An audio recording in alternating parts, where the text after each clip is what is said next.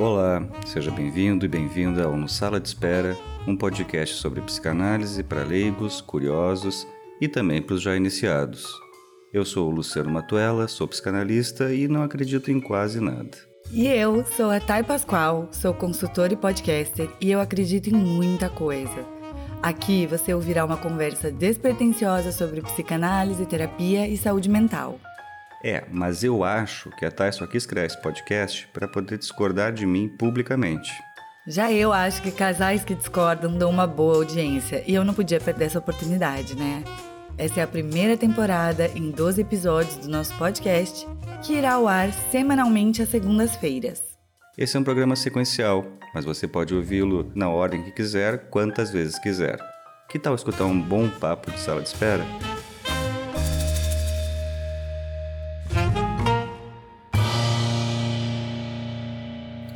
Olá pessoal, sejam de novo bem-vindos, bem-vindas ao nosso podcast na sala de espera. Como a gente diz ali na, na, na, introdução, na vinheta, esse é um podcast que ele é, ele é pensado sequencialmente, mas se pode escutar os episódios um separado do outro, né, Thay? Ah, na ordem que vocês quiserem, mas a gente pensou numa sequência, né? Mas se quiser ouvir fora de ordem, é proibido, mas, mas pode.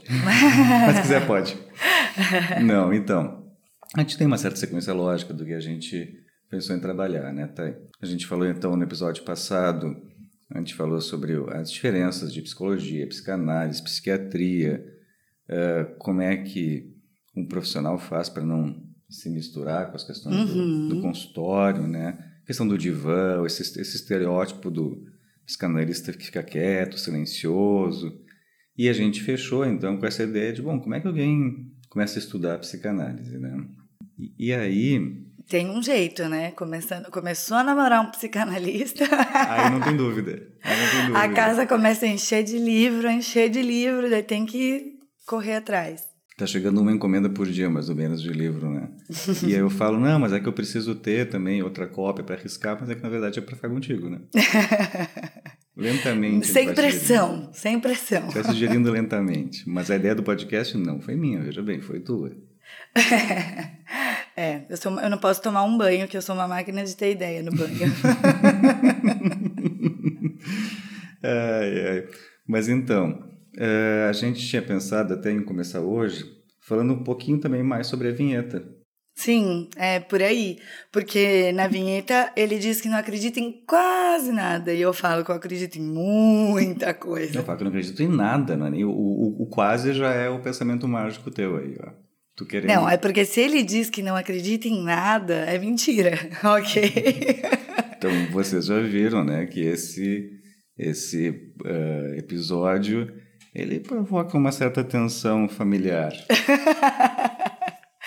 não, não há tensão familiar, assim, porque eu, eu tenho certeza que existe uma força maior, entendeu? E aí, o Luciano se apresenta para mim como um ateu. Tá, mas aí eu já entendi que ateu, ateu, assim, necessariamente eu não sou. Ah!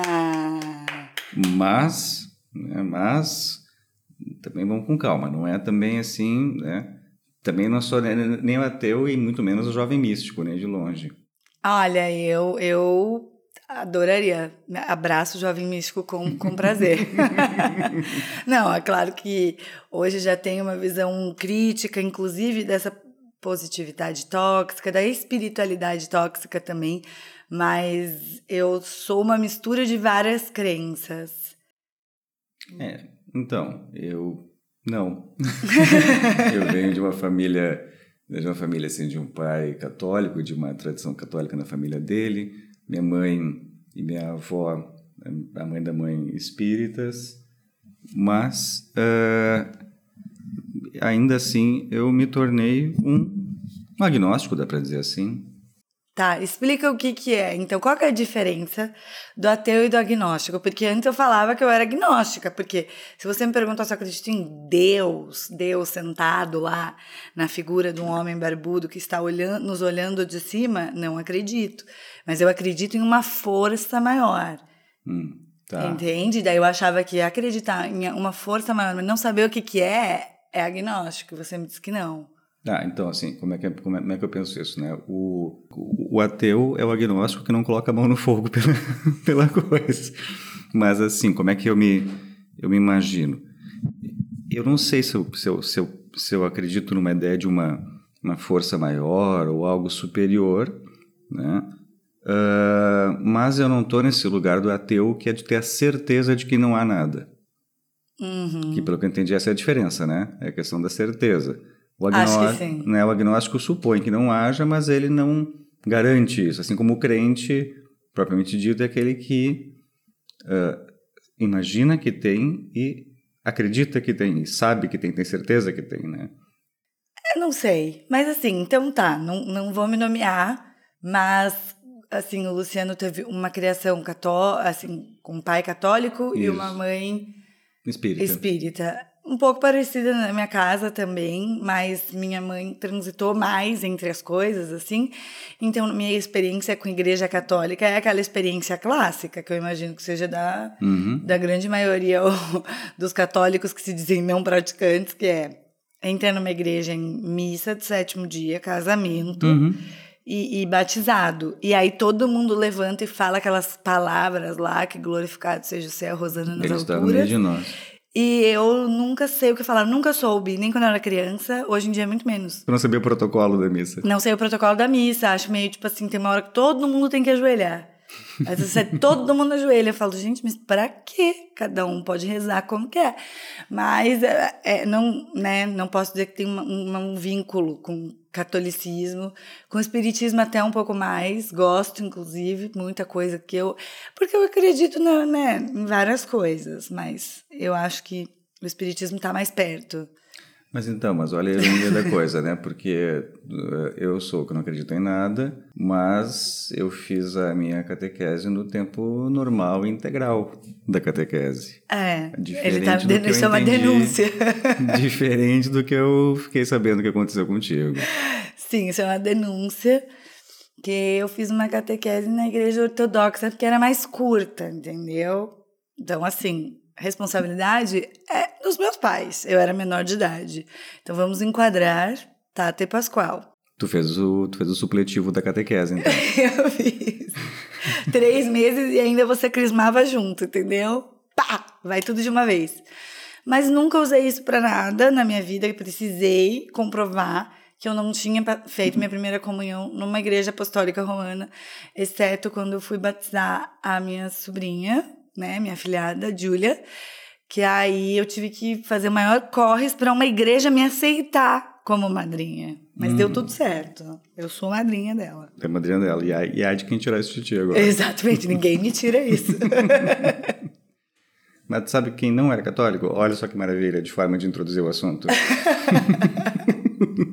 não, para dizer que o Lacan não era, mas o Lacan era. O Lacan era católico, sim. Sim, mas quem que não era católico, então? O Freud. O Freud, o Freud não é católico. Freud era um judeu ateu, que é essa, essa figura curiosíssima do judeu ateu, né?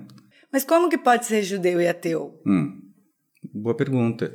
O Freud ele não acreditava num Deus, né? Mas ele seguia os rituais judaicos. Uhum. Acho, acho, que tem uma coisa assim mais de tomar a religião como um ritual de comunhão com os outros do que necessariamente como uma espécie de devoção a, a um deus ou algo assim, né? Uhum.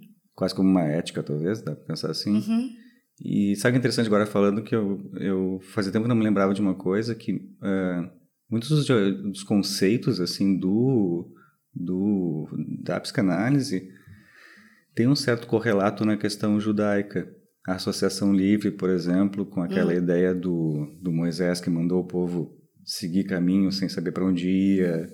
Né? Tem, tem várias. É, essa, essa importância tão grande que, que o pai ocupa como legislador, etc. Né? Tem algo uhum. assim do, do judaísmo que está tá em jogo em vários conceitos. assim do hum, Que interessante. É. Bom, é isso, né? Era, era a gente constrói as coisas a partir da nossa história, né? Uhum. O Freud fez a mesma coisa. A gente sempre começa do nosso ponto de vista do mundo, né? Tanto que uma das, uma das primeiras vezes, se não a primeira vez, não, se eu, se eu me recordo bem, que o Freud fala do complexo de Édipo é num texto dele chamado Estudo Autobiográfico, onde ele oh. pensa a própria história, então esse, essa fantasia de matar o pai, etc, né? Uhum. Fantasia de matar pai, assim. Super de boa, su super tranquilo. De boa. Mas sabe que isso aqui é, que é interessante, né? Porque, bom, a gente pensa com peça de ética, bom, a gente vai falar sobre isso também em outro episódio, sobre esses conceitos mais, mais uh, assim, usados recorrentemente na cultura, né? Mas uh, o Lacan dizia que o complexo de ética era um sintoma do Freud, ou seja, era uma forma, é, é, é, era algo do Freud, e que daí ele generalizou na, na teoria. Ah. Né? Então tem todas essas questões hoje em dia sobre o Édipo, enfim, a, a universalidade tudo mais. Mas o nosso papo então tem a ver com isso, né? Com não como não só como alguém pode ser um judeu ateu, mas uhum. também né, do que que essas coisas todas, as crenças, a ciência, a religião. Uhum. O que, que isso influencia para um psicanalista, para um paciente? Exatamente. E tá, o psicanalista nessa posição toda para estudar a psicanálise, para aplicar a psicanálise. É possível fazer isso em conjunto com a fé? Um psicanalista pode ter fé? Os psicanalistas têm, enfim, qual que é a tendência do mercado. o que está bombando para os psicanalistas hoje em dia? tu, tu que tá por dentro, o que, está bombando lá? O que, está bombando que na que é psicanálise? Que é, é, o budismo, talvez, que é uma, uma linha mais moderna. Mais, mais contemporânea. Mais contemporânea. Não, então, essa, essa, essa rivalidade, certo? Esse conflito da psicanálise com a religião ele, bom, tem muita culpa do Freud nisso, né? Porque ele escreve um texto que foi muito famoso, né? Que é dois textos, na verdade, nesses textos sociais do, do, do Freud. Um é o Mal-Estar na Cultura, que a gente já falou até no episódio anterior também, uhum. uh, e o outro é o Futuro de uma Ilusão, que é, é o texto freudiano sobre religião. Uhum. Né? E é interessante porque o Freud, apesar de ter essas posições bastante contundentes, ele era alguém muito aberto à escuta dos outros, né? Então tem, tem, tem publicado uma sequência de troca de cartas, por exemplo, entre o Freud, que escreveu O Futuro de uma Ilusão, e, o, e um pastor chamado Pfister, hum. que escreveu, em resposta, A Ilusão de um Futuro. Hum. Entende? Então, hum. assim, então tem as cartas muito bonitas, que é sobre isso, sobre fé, sobre né, o que se entende por fé, o que se entende por crença. Então, mas a posição do Freud é muito contundente, né? Uhum. Ele faz uma redução que eu, eu penso que é uma redução muito, muito estreita, mas que eu entendo que isso tem muito a ver com a, com a época dele, com o estilo dele de escrita também, de ele reduz, na verdade, a religião a um discurso que a um discurso que faria vezes de um pai, né, uhum. uh, que acolhesse, que desse um lugar, que ditasse as ordens, ou seja, que diz o que, que pode, o que, que não pode, uhum. né? Então, para o Freud, a religião era mais ou menos assim uma era uma forma de lidar com, a, com, com o pai, digamos assim, uhum. com as leis, com as regras, né? Só que isso é bastante estreito, né? Imagino que eu falando para ti isso deva causar um certo estranhamento para alguém tão aberta como tu. Não, eu acho assim, é, hoje, né? Pensando na, na, nossa atualidade, na sociedade em que a gente vive, eu acho que há espaço para se buscar, né? A, a, o seu, a sua fé, as suas crenças, por onde você quiser, né? Como uma pessoa segue a linha da psicanálise, dentro tem várias linhas, né? Hoje eu acho que a religião ela não é mais uma, uma, uma, coisa, mas a espiritualidade, assim, a religião, claro, é uma, uma mega questão social, sem dúvida. Uhum. Mas as novas gerações, elas vêm cada vez mais inclinadas para uma espiritualidade uhum. sem uma sem, sem ser restrita a uma religião, a regras, aqueles dogmas. Uhum. Né? Continua se disseminando várias religiões no mundo, né? Nós sabemos disso, mas existe uma corrente que é justamente essa, essa esse mix de entendimentos. Sim. Sim. Então, não sei, porque fé é um negócio muito amplo também, né? Pois é, é o que eu ia dizer. Porque assim, uh, eu estava pensando enquanto, enquanto tu falava, né? Porque, de uma certa forma, tem uma certa fé que a gente tem na psicanálise, a fé na palavra, no poder transformador da palavra. Tudo bem que tem evidências científicas, etc., mas mesmo dentro das religiões também aquele o modo de viver específico daquela religião vai encontrar as evidências também que uhum. lhe são uhum. necessárias para sustentar, né? Hum, com certeza. Não é? Então assim, uh, a posição do Freud aí, tentando salvar um pouquinho o Freud aqui, né? Era de alguém assim, ele vem de um mundo desencantado, né? Ele vem um mundo desencantado, assim, do mundo da, né, do homem como um ser tão poderoso no mundo que então ele toma o lugar dos deuses, né? Isso, isso mesmo o próprio Freud fala no Mal-Estar na Cultura, né? Uhum. Dos homens como deuses protéticos, uhum. né? Que tomaram que tomaram o lugar de Deus por causa da ciência, mas que não, mas que o lugar de Deus ainda existe e agora é o homem que está tá ali. Uhum. Então, o problema do Freud não era, e a gente tem que pensar o seguinte, o Freud está escrevendo ali com a Primeira Guerra de fundo ou a recém-acontecida ou prestes a acontecer. Então, num, numa Europa em conflito, em combustão, né? Uhum. O problema do Freud, e já se anunciando discursos totalitários, né? Uhum. O problema do Freud era com, não era com, a, era com a religião específica, sim, com a religião em si era. Entretanto, o grande problema dele era com qualquer discurso que antecipasse uh, todos os lugares, que qualquer discurso assim que apagasse toda o, a possibilidade de imprevisto, qualquer discurso uhum. que antecipa o, o lugar, de uma forma totalitária, o lugar do homem no mundo, entende? Ok, entendi. Né? Então, por exemplo, assim, é, é, muito assustador para o Freud talvez uma ideia de que nós possamos ser uh, regidos completamente pelos astros. Uhum. Né? Porque daí, onde é que fica o indivíduo nisso se né? Será que fica só como. E eu sei que isso é muito mais, muito mais complexo do que, do, do que eu estou dizendo. Mas Sim. o problema do Freud era isso. É com essa ideia assim de que alguém não seria responsável pelo seu futuro de uma certa forma, entende? Entendo, mas a astrologia também, eu não sou uma expert nem uma, uma, pessoa, uma especialista assim, mas eu tenho amigas que são. Mas até tem amigas que são. Até tenho amigas que são.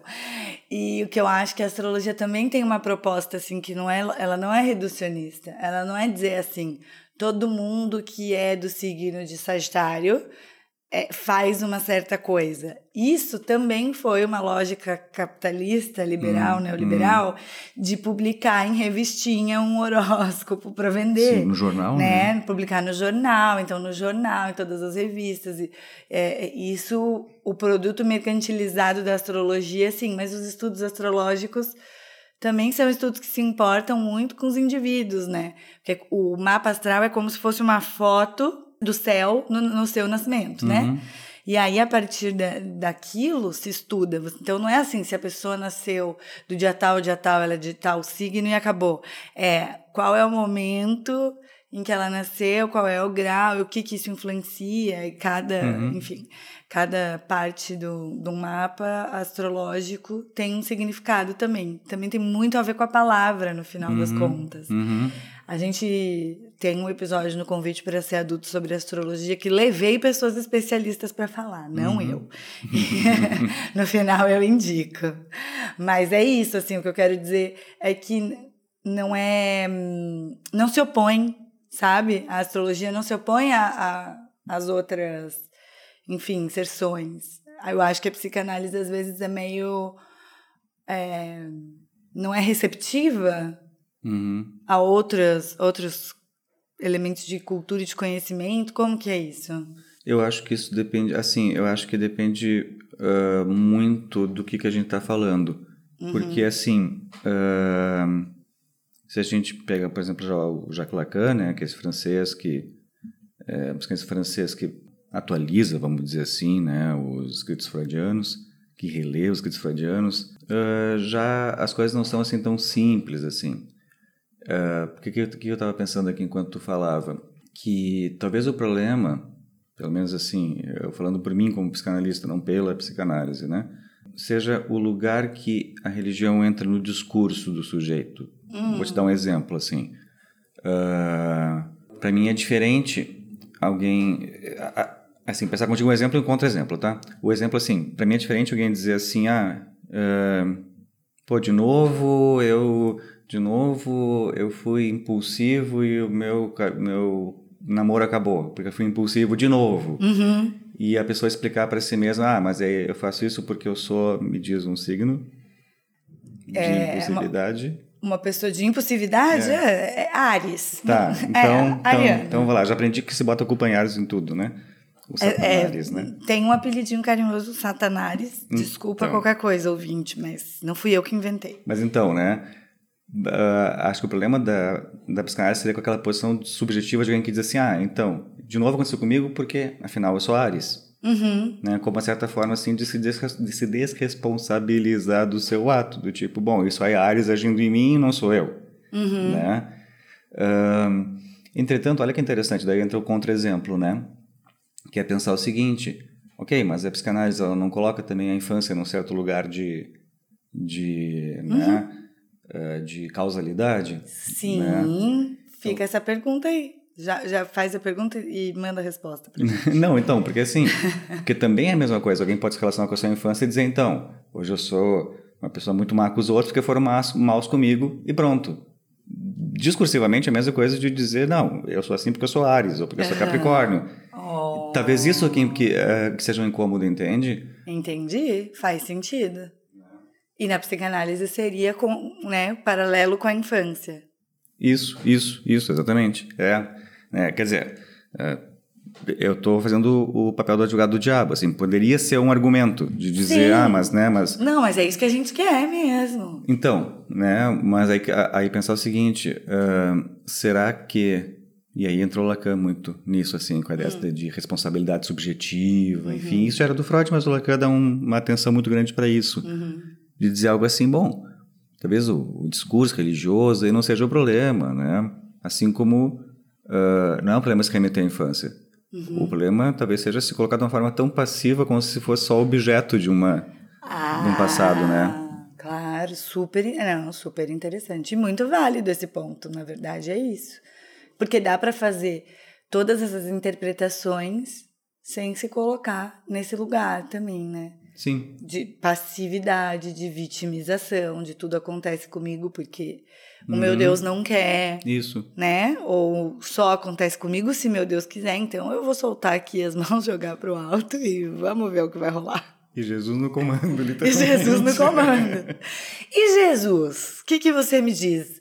Jesus, o cara é bom demais. O problema é quem ferra é o fã-clube. o Big J.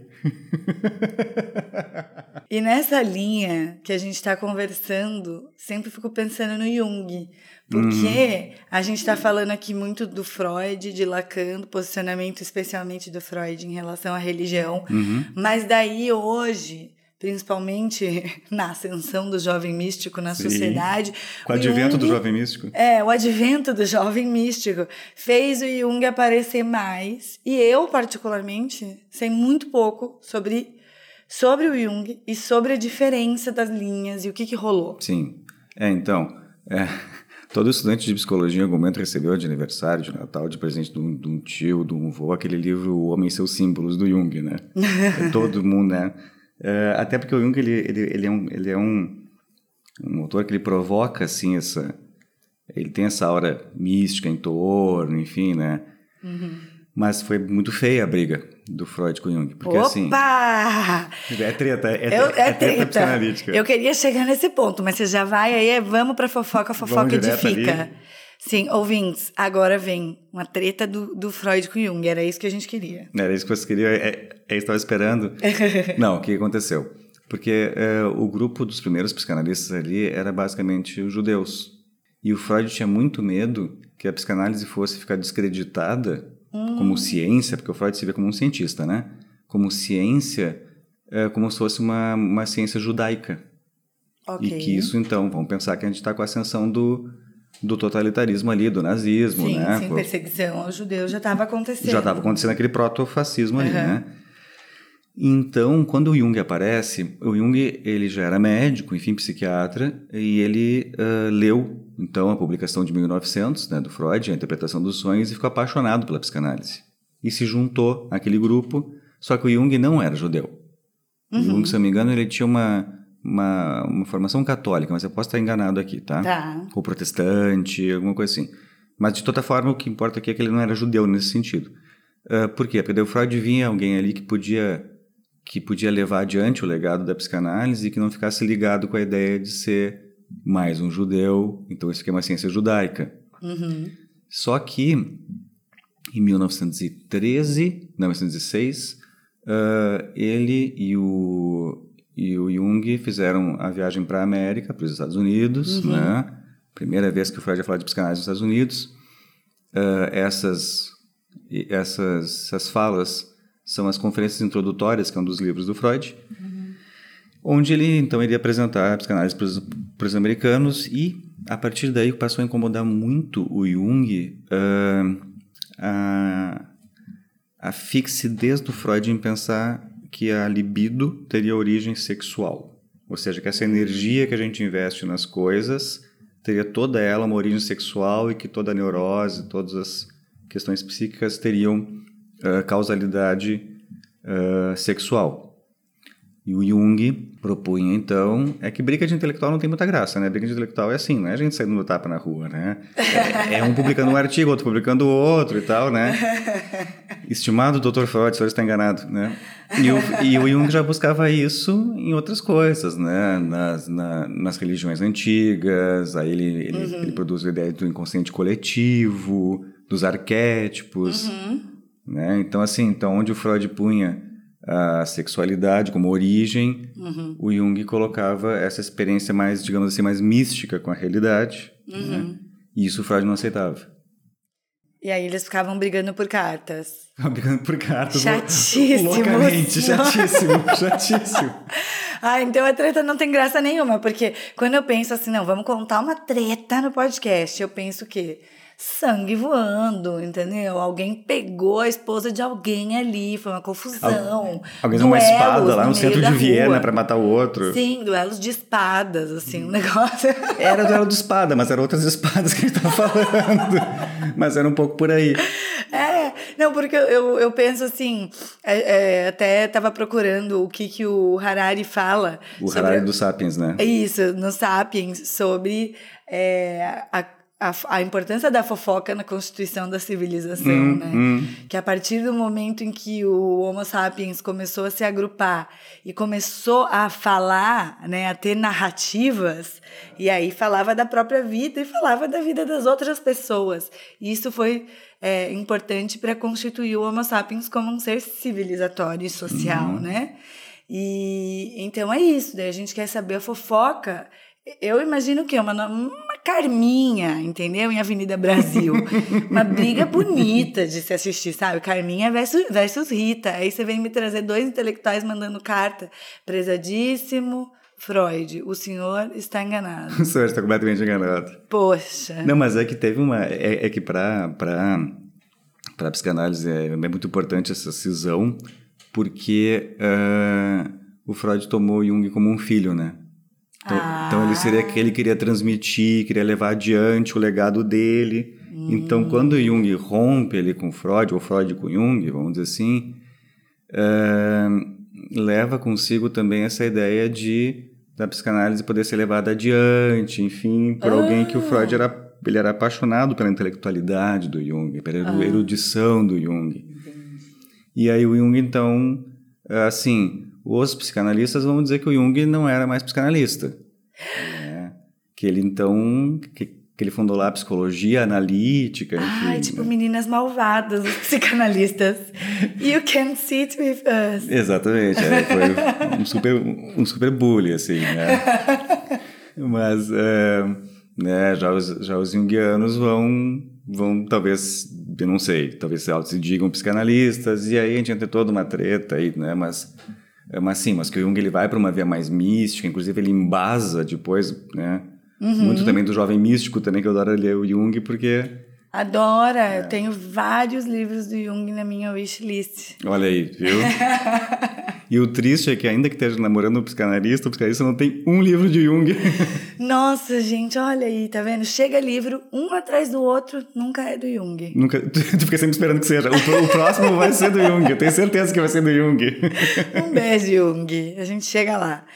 Bom, mas agora voltando para outro campo, saindo um pouco da religião, a gente tinha né, conversado sobre falar da política, da Hum. política e a psicanálise. Mas antes disso, eu acho que a gente deveria contextualizar, porque a gente vai usar direita e esquerda, eu Sim, acho, né? sim. E aí contextualizar como que aqui no Brasil hoje, né? Porque nós estamos gravando a partir do Brasil.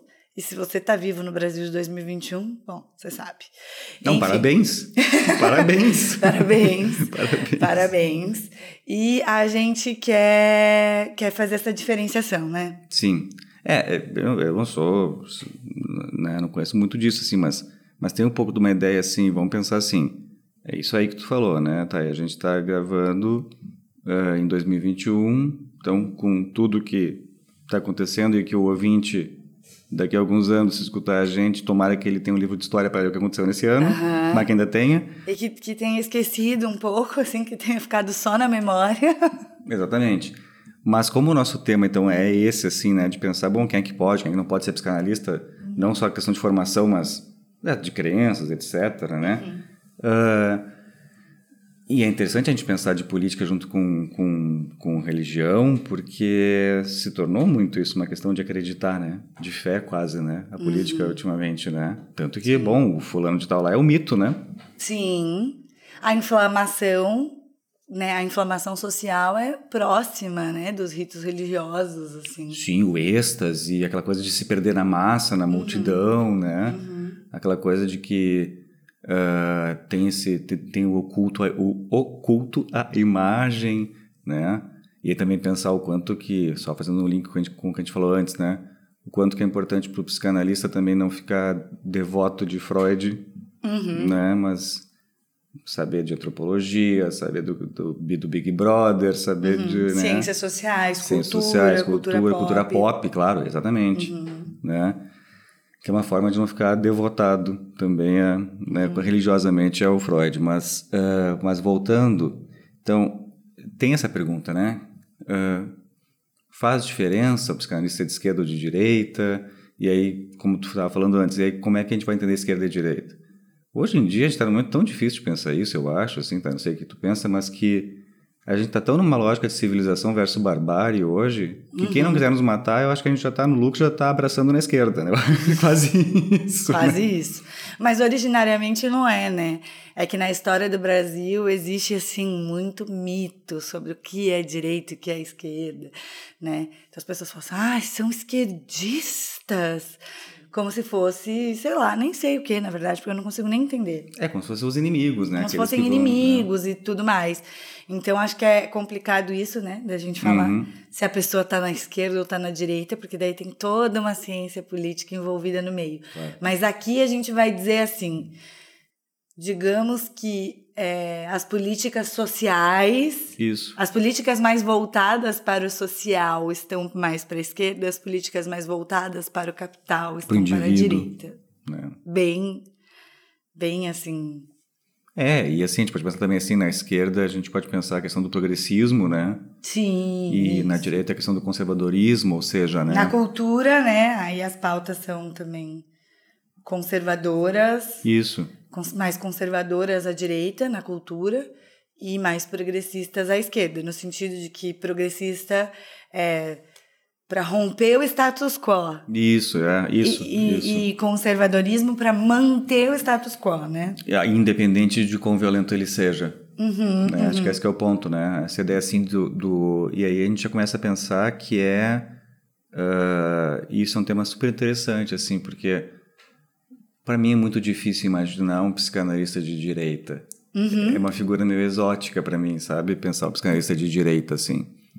Porque... ah, Tu vê assim, daí, no nazismo, os livros do Freud foram queimados, porque afinal falavam da sexualidade, falavam da, da sexualidade da mulher ainda por cima, né? E hoje mesmo nós pegamos um disco Uhum. Da- de, que, de que época que era o disco? Você viu o ano? Acho que anos 70, né? Aham. Do Cleiton Cledira aqui, da, a, a dupla aqui do, de Porto Alegre, do Rio Grande do Sul. Aqueles do famoso, eu vou para Porto Alegre, deu para ti baixo astral, eu vou pra Porto Alegre, tchau. Olha que Sim, maravilha. é, a pra gente um- pegou esse disco com uma faixa censurada. Mas foi uma faixa pelo governo arriscada. federal. E, curiosamente, do, do, a faixa se chamava O Analista de Bagé, que é o, é personagem do, do Estranho Veríssimo, né? Exatamente. Então tu vê assim, a história tá aí. A história tá, né, tá, a história às vezes tá no, nos discos que os pais deixaram pra gente, né?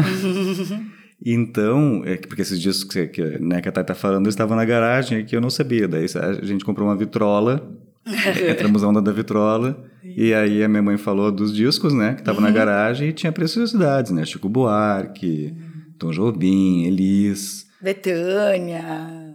Todo esse pessoal vagabundo aí com a com a Lei Rouanet. todo, todo, mundo com a Lei Rouanet. Tudo o quê? Esquerdista, esquerdista, esquerdista comunista. Tudo comunista. E...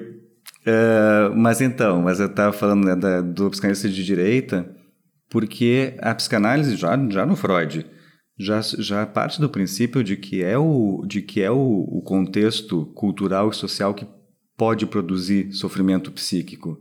Uhum. Então não existe a psicanálise assim uh, um cirurgião que vai fazer uma cirurgia, sei lá, retirada de um apêndice, por exemplo, uh, vai ser a mesma coisa aqui no Japão, na China, na Argentina, porque o apêndice é o apêndice, não tem nada uhum. cultural colocado ali, né? Uhum. Ou seja, não importa muito se o cara.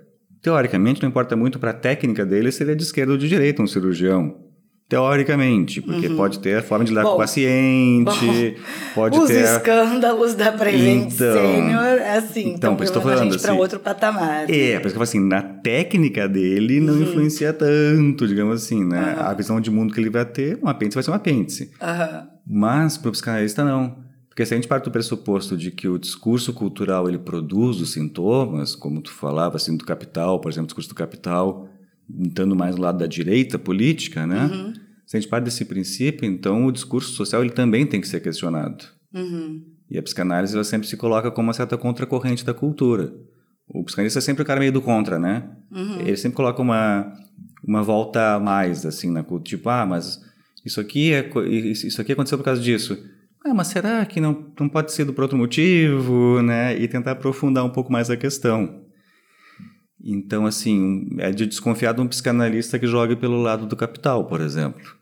Tá, mas é, o posicionamento político do psicanalista faz diferença pro paciente? Faz diferença no, no trabalho que ele faz? Eu acho que faz, uhum. tá? Mas aí, de novo, sou eu, Luciano, que, uhum. que penso numa clínica, que penso que toda clínica é política, uhum. uma vez que a gente está lidando com com o paciente, a gente está lidando com a relação desse paciente com o mundo, enfim, então uhum. é, é, dos laços, né? Uhum. Então é uma forma de micropolítica, né? Uh, mas se a gente pensa então assim que uh, que toda uh, a clínica é política e que toda e que o sofrimento psíquico ele também está ligado não só à questão bioquímica que daí tu vê, daí não daí cai fora a questão política, o bioquímico é bioquímico, o genético é genético, independente de ser de esquerda uhum. ou direita, né? Mas a gente não, a gente pensa que tá, que tem importância a questão cultural. Então eu acho que tem, porque uhum. coisas bem simples, por exemplo, uh, de saber de psicanalistas, enfim, né, distantes de mim, porque pela afinidade teórica, mas de Sim. Psicanalistas que se colocam coisas tipo assim, não, mas agora que tu fez o filho, então agora tu tem que ser responsável e manter esse filho e não e não fazer um aborto né? Porque afinal, ó, as consequências dos teus atos. Uhum.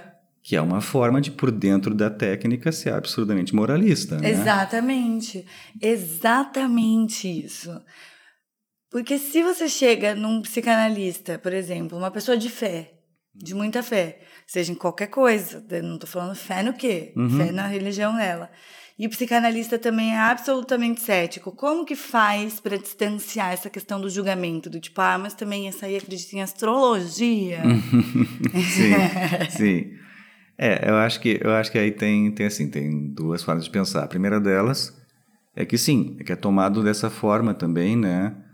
Uh, no círculo psicanalítico, eu por muitas vezes me incluí nesse lugar desse desdém, uhum, né? Uhum. Uh, entretanto, quando tu começa a, a, olhar com esse olhar mais curioso e menos julgador, que é o que se espera de um psicanalista também, né? Uhum. Mais a curiosidade do que o julgamento, né? Uhum. né? Se, se meu paciente fala que quer matar o vizinho, eu não vou tomar na literalidade. Eu vou, eu vou perguntar, tá, mas ah, como é que tu pensou que tu vai matar ele? Como é que tu imaginou essa cena? Uhum. Eu não vou dizer, não, mas olha só, mas deem as mãos e se abracem, e, uhum. né? Estou usando um exemplo, mas isso algumas clínicas contemporâneas fazem, de apaziguar os conflitos, né? Mas na psicanálise a gente supõe que o conflito é constitutivo. Né? Uhum. Né? Então vai estar sempre ali o conflito. Uh, mas tudo isso que eu estava falando, para pensar assim, né? Como é que vai receber alguém? De novo, acho que para mim é importante, pelo menos na minha clínica, que lugar que ocupa, por exemplo, a astrologia. Mas eu posso dizer assim, que lugar que ocupa a ciência para alguém também. Uhum. Porque alguém que chega no meu consultório e toma a ciência de uma forma de crença pura, uhum. do tipo, ah, eu tô aqui, eu vim buscar um psicanalista, mas eu sei com certeza que eu tenho certeza, eu sei que existe e tenho certeza de que, é de que o meu problema são os neurotransmissores. Uhum. Que aposta esse sujeito vai estar fazendo um trabalho pela palavra, né? Aham, aham. É, agora, é diferente de alguém... Uh, de alguém chegar com uma, né, ou seja, o cientista ele é analisável, o religioso ele é analisável, né, desde que isso, mas isso não é só com a questão religiosa ou com o cientista, mas desde que eh, o discurso da religião e da ciência não, não esteja ali já antecipando todas as possibilidades do sujeito. É. Mas, mas, mas a gente pode pensar, e aí, né, um pouquinho puxando eu não gosto muito de fazer isso, mas puxando uma referência do, do, do Walter Benjamin com, um texto muito bonito chamado Capitalismo como Religião, né? Uhum. O capitalismo é uma, é uma religião também. A gente acredita no Deus mercado, o Deus mercado uhum. acorda mais triste, acorda mais feliz, se eu faço mais sacrifícios por ele, ele acorda mais feliz, uhum. né? O dinheiro é só um papel, a gente tem que acreditar que aquele dinheiro É uma vale ficção, alguma... né? É uma ficção, exatamente. é muito louco isso. É puramente é. discursivo. Sim. Né? Uh, uma nota de, sei lá, de mil. Uh, como é que se chamava? De mil cruzeiros, cruzados, cruzeiros, que seja. Uhum. Que valia mil alguma coisa antes, hoje em dia, se eu pego, não vale nada, vale só o item de colecionador. Ou uhum. seja, é fé. Uhum. Então também alguém completamente tomado dentro dessa loja do, da produtividade, do business, uhum. do ah, traba trabalho enquanto os outros dormem, etc. É alguém também que está posicionado de uma forma de tomar é, uma forma religiosa, ou melhor, de devoção. Também tá, né? Uhum. Então, é isso, para mim, como psicanalista, pelo menos, me, me, me, me preocupa isso, o lugar que ocupa. Tá, eu fico pensando assim, então eu como analisante, ou qualquer pessoa como analisante, tá lá, ah, vou fazer análise, mas eu estou me sentindo julgado ou julgada pelo, pelo meu analista, porque uhum. eu acho que esse é um sentimento que rola às vezes. Sabe aquela coisa, meu Deus, como eu vou contar isso para meu analista? Faz cagada Sim. e pensa na hora. Como eu vou explicar isso para o meu analista? Né? Se a pessoa tá. Eu, fiquei pensando julgada no sentido de moralizada, sabe? Como você deu um exemplo uhum. em relação ao aborto, mas vamos pensar em qualquer outra questão menos polêmica é, sei lá, uma traição, é. uma, uma, uma, traição num uhum. relacionamento, alguém uhum. traiu. Se essa pessoa está se sentindo julgada ou moralizada uhum. pelo analista, assim, o que, que, são os sinais? Isso então não, não é saudável na, na psicanálise. Não, eu não, certamente não. Uhum. Né? E bom, aí a gente tem que voltar porque a gente falou no episódio anterior e também já lançar para o episódio futuro. Primeiro, assim, o que a gente uhum. falou no episódio anterior, no primeiro episódio, dessa questão de que, bom, é importante que o analista tenha a sua própria análise, a sua supervisão, uhum. né? até também para não levar consigo todo o seu julgamento lá para dentro. Uhum. Né? Então, assim, tem algumas condições que é, que é necessário que o analista uh, cumpra, uhum. né? mas tem muito mais a ver com isso, assim, de um olhar curioso para o mundo. É, para mim, funciona muito bem pensar assim, que a curiosidade ela substitui o julgamento. Né? Se eu, em vez de pensar assim, ah, mas olha só, falando de, de tarô, para não bater na astrologia o tempo inteiro, né? ah, vem aqui falar de Xing para mim, não sei o quê. Uhum. Né? Se eu tomar assim, é diferente eu tomar, bom, mas e aí? E o que que tu lê no Xing que tu joga, uhum. né? O que, o que, Qual é a tua interpretação do Xing? É, porque aí, aí dá para quase tomar isso no, na mesma categoria que a gente toma sonhos. Uhum. Como é que tu entende isso que apareceu, essa figura que apareceu no sonho? Uhum. Né? E é uma forma de convidar também o paciente a não ficar nesse lugar de objeto de uma. Bom, então, porque eu sou capricorniano, eu sou teimoso. Uhum. Né? Eu sou fechado. Uhum. Né? Mas de pensar, bom, mas Uh, o que, que tu Fechado entende? não, mas teimoso. Um pouquinho só. Eu não sou teimoso, eu já te falei mil vezes que eu não sou teimoso. teimoso é quem teima comigo, cacete. eu já falei mil vezes que eu não sou teimoso. e vou continuar falando. Não, mas, né, mas essa ideia assim de pensar, então, tá, mas o que que tu entende por esse teimoso? Uhum. Né? Uhum. Acho que é uma forma de deslocar também alguém com relação a um discurso que ele que supostamente poderia ele antecipar, né? Uhum. Uh, mas, de novo, a gente a gente pode não ter na psicanálise ser, uh, ser mais incomum psicanalistas de direita, uhum. mas conservadores há muitos, né? Uhum. Então tem um pouco por aí também, né? Mas qualquer assim que tu, tu, tu fez uma pergunta direta, né? Assim, tipo, bom, como é que eu vou sacar esses sinais, né? Tá, e aí entra a parte que eu te falei de pensar um episódio futuro que a gente vai falar de transferência. Ah, então, assim, também é delicado de saber. Assim, bom, alguém fala, ah, eu falava no meu psicanalista, ele sempre me julga quando eu falo de tal coisa. Será que a gente não está falando de um conflito até intrapsíquico da pessoa mesmo se julgando por pensar tal coisa? Será que ele não está projetando na figura do analista um julgamento que ele recebe de outras pessoas também? Nossa, eu já fiz muito isso, desculpa. Desculpa, minha analista, mas já fiz muito isso, de, exatamente isso. Já, de, de, é, eu já passei por essa transferência, assim, de sentir que eu estava sendo julgada, sabendo que eu não estava sendo Sim. julgada por ela. Eu sabia, eu, assim, eu, eu, não, eu não, não tô sentindo isso de verdade, mas estou dentro da minha própria cabeça construindo isso, sabe? É, que a gente carrega também os, os tótems e os tabus da cultura, a gente carrega dentro, dentro de nós. Uhum. Então, assim. Uh, por exemplo, tem paciente que chega para mim e me diz assim, assim ah, eu, eu, eu, posso te falar que eu fumo maconha? Né? Uhum. Imaginando, né? Mas ele está supondo ali, claro, ele está supondo, sei lá, o cara branco classe média. Né? Que de repente tem uma posição conservadora, Sim. etc. Né? Ou ele está pensando assim, nossa, vou num médico cardiologista, como ele reagiria Isso. se eu falasse que eu fumo maconha? Então, eu acho que espelha no psicanalista nesse mesmo lugar, uhum. né? Do, do médico, do cientista que vai Sim. te né, pôr no microscópio, te olhar. E... Isso, é. isso, isso, né? O, o, desse sentido, bom psicanalista é aquele que está disposto a, a, entrar numa aventura, assim, com o paciente, né? De poder circular por outros por outros mundos, uhum. né? E, e, essa neutralidade, né? A, né? a gente fala em hum. neutralidade, tudo, mas é neutro na clínica, porque na vida ninguém é neutro. E nem na clínica. Neutro é sabonete de, de bebê. sabonete de bebê que é neutro. Neutro é sabonete né? de bebê. Aqui a gente tem posicionamento sim, mas como que acontece essa neutralidade mas na o sabonete de bebê é neutro e chega de lágrimas. que não cabe muito bem para o psicanalista. tá, mas então, aí acho que a pergunta é até anterior, né?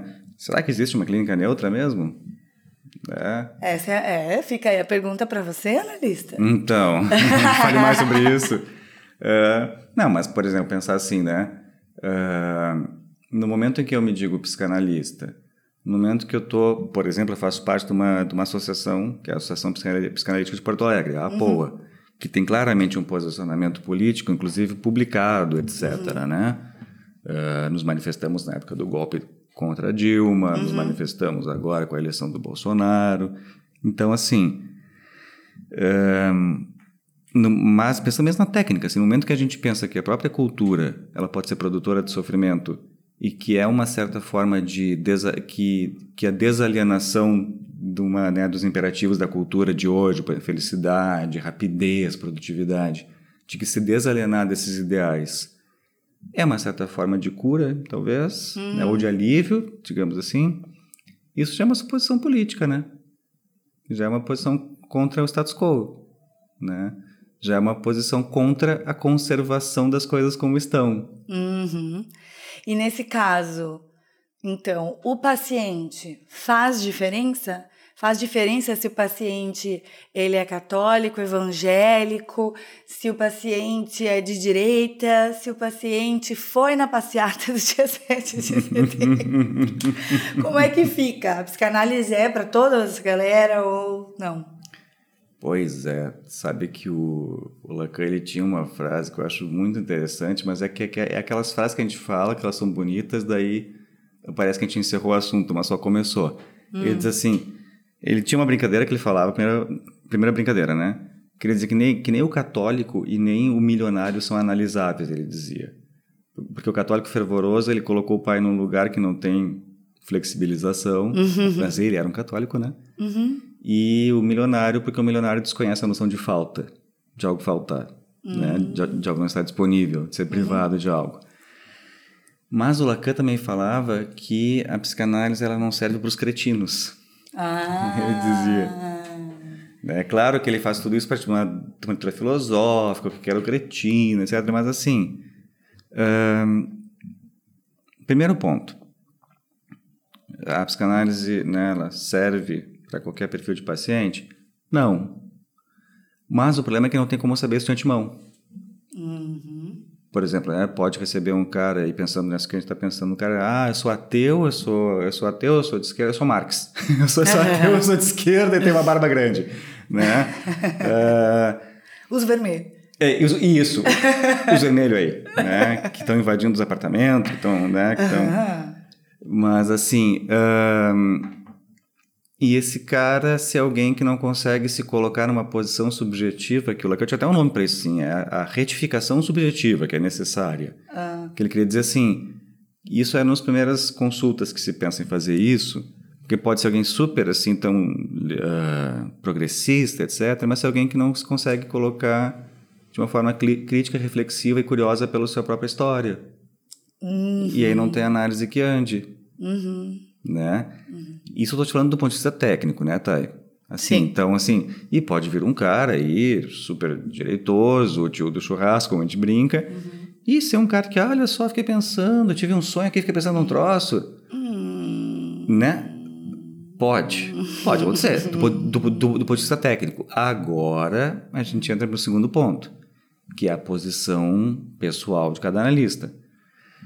Eu, desde a eleição do Bolsonaro, eu, Luciano, tomei para mim que eu não, eu não tomo em análise pacientes bolsonaristas. Uhum.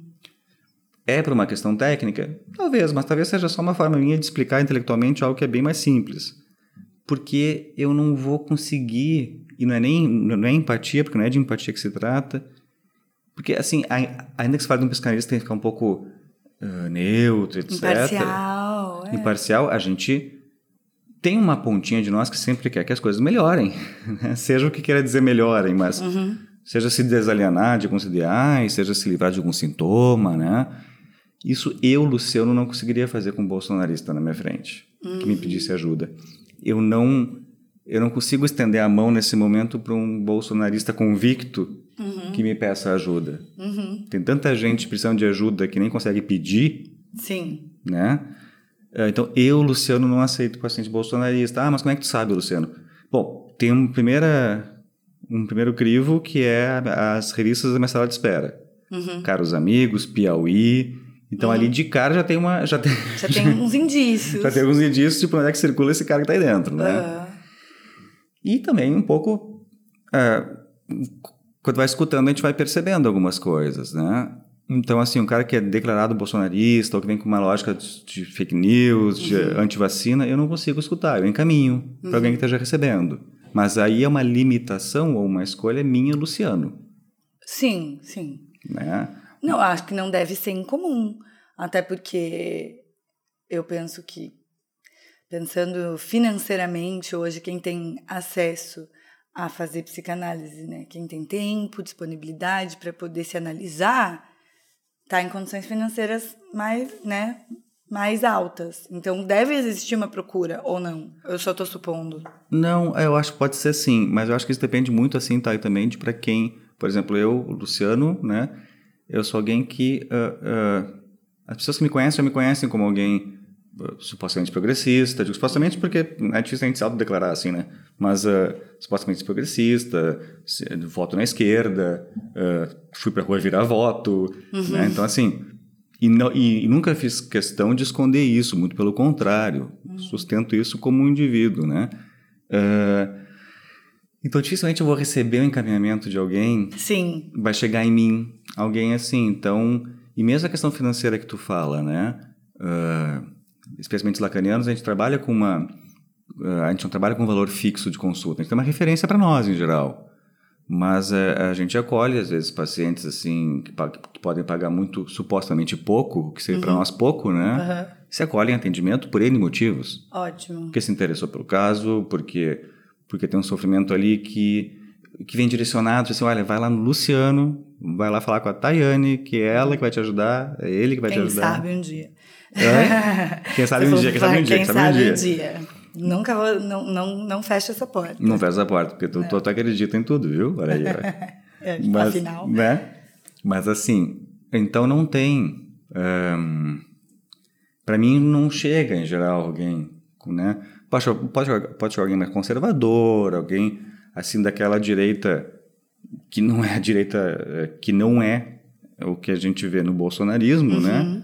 Ah, um cara, um cara com uma posição mais conservadora, de ver o mundo. Que diz que votou no Partido Novo, tá de boa. É, mas hoje em dia vamos combinar que tá de boa mesmo, né? Sim, Comparado com, né? Óbvio!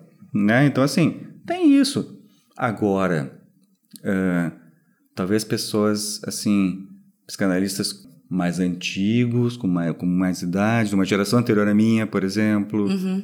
que daí também já circulam, talvez, por outros, por instituições que têm porque tem instituições que têm que racharam, né, na, na última eleição, que uhum. tiveram assim membros eh, na Poa, por sorte não tivemos isso, né? Porque de novo a Poa é muito politicamente colocada, né? As instituições de Porto Alegre que se sabe que a diretoria rachou na época da, da eleição, por exemplo. Nossa, super complicado. Né? Então talvez por ali circule indicações, sim, uhum. desse, desse uhum. pessoal mais direitoso. E também tem efeitos né, no, no próprio psicanalista. Tudo na clínica tem efeito. Acho que a gente vai deixar esse assunto para o próximo para o próximo programa. Para o próximo programa. A gente vai entrar. A gente precisa deixar assunto para o próximo, né? Então, é, mas antes de encerrar, vamos dar algumas indicações. Eu sempre trago uma indicação de um ponto de vista de quem está no caminho do aprendizado aí, que está fazendo as pesquisas, e também da pessoa leiga, que eu me lembro sempre das cenas de Big Little Lies, da Nicole Kidman, com a sua analista, né? Tem duas temporadas, é uma série da HBO, e eu acho que vale muito a pena, é uma relação super forte, assim. É uma análise muito forte que aj ajuda ela, assim, a, a interrogar várias questões. Então, acho sensacional. Então, e eu vou deixar uma dica assim de um livro que muitos uh, psicanalistas acabaram já lendo. É um livro que se lê muito na faculdade, mas que sempre vale a pena revisitar. Aí talvez dessa vez o ouvinte pode revisitar esse livro com esse olhar pensando na religião, pensando na astrologia, pensando essas questões assim que a gente falou hoje. Uhum. O que, que pode, o que não pode, quem é que pode, quem é que não pode. O famoso Cartas a um Jovem Terapeuta, do Contardo Caligares, né? uhum. né? Que ele é é isso. O Contardo é um livro em que o Contardo faz como se estivesse escrevendo cartas uhum. para alguém que está começando na clínica. E mais do que o que o Contardo fala ali necessariamente sobre como pensar religião, etc., uhum. é muito importante como o Contardo foi alguém, e isso está muito no livro, muito marcado, assim, o Contardo Caligares, né? Uh, que fez sempre muita questão de que a psicanálise não se tornasse uma religião. Uhum. Então ele é alguém, né, se a gente lembrar das colunas da Folha de São Paulo, né? Ele é alguém que fala de cultura pop, falava, né, infelizmente faleceu, né? De, de, cultura pop, dos filmes, ah, mas ele também falava da ópera de, de Verdi, mas uhum. falava também do seriado que está ali na televisão. Uhum. Então, é alguém que sempre dialogou com a antropologia, com os estudos sociais. Então, alguém assim que ajuda a pensar que, que a psicanálise não é uma religião, uhum. né? Mas é uma ética, né? Que se transmite. E eu pensei aqui em cultura pop esqueci de indicar meu próprio podcast, gente. Opa! A gente tem um episódio sobre astrologia que foi bem legal, que a gente levou duas pessoas que entendiam bastante para explicar mais ou menos o que é astrologia. Então, se você é uma pessoa cética, tal qual o Luciano era. É, sou ainda era. Temos um episódio lá no Convite para Ser Adulto, Convite no Sofá, a jornada astrológica do herói. Não, a jornada do herói astrológica. É isso. Eu até tomei um gole de vinho aqui. É, e o Instagram do convite é arroba convite para ser adulto. O meu Instagram pessoal é Thay Pascoal. E onde as pessoas te encontram? As pessoas me encontram, curiosamente também no Instagram, arroba Luciano Matuela com dois T's e dois L's. É isso, gente. Venham contar pra gente o que vocês acharam do episódio e a gente se vê no próximo programa. Ficamos por aqui hoje, então? Ficamos por aqui.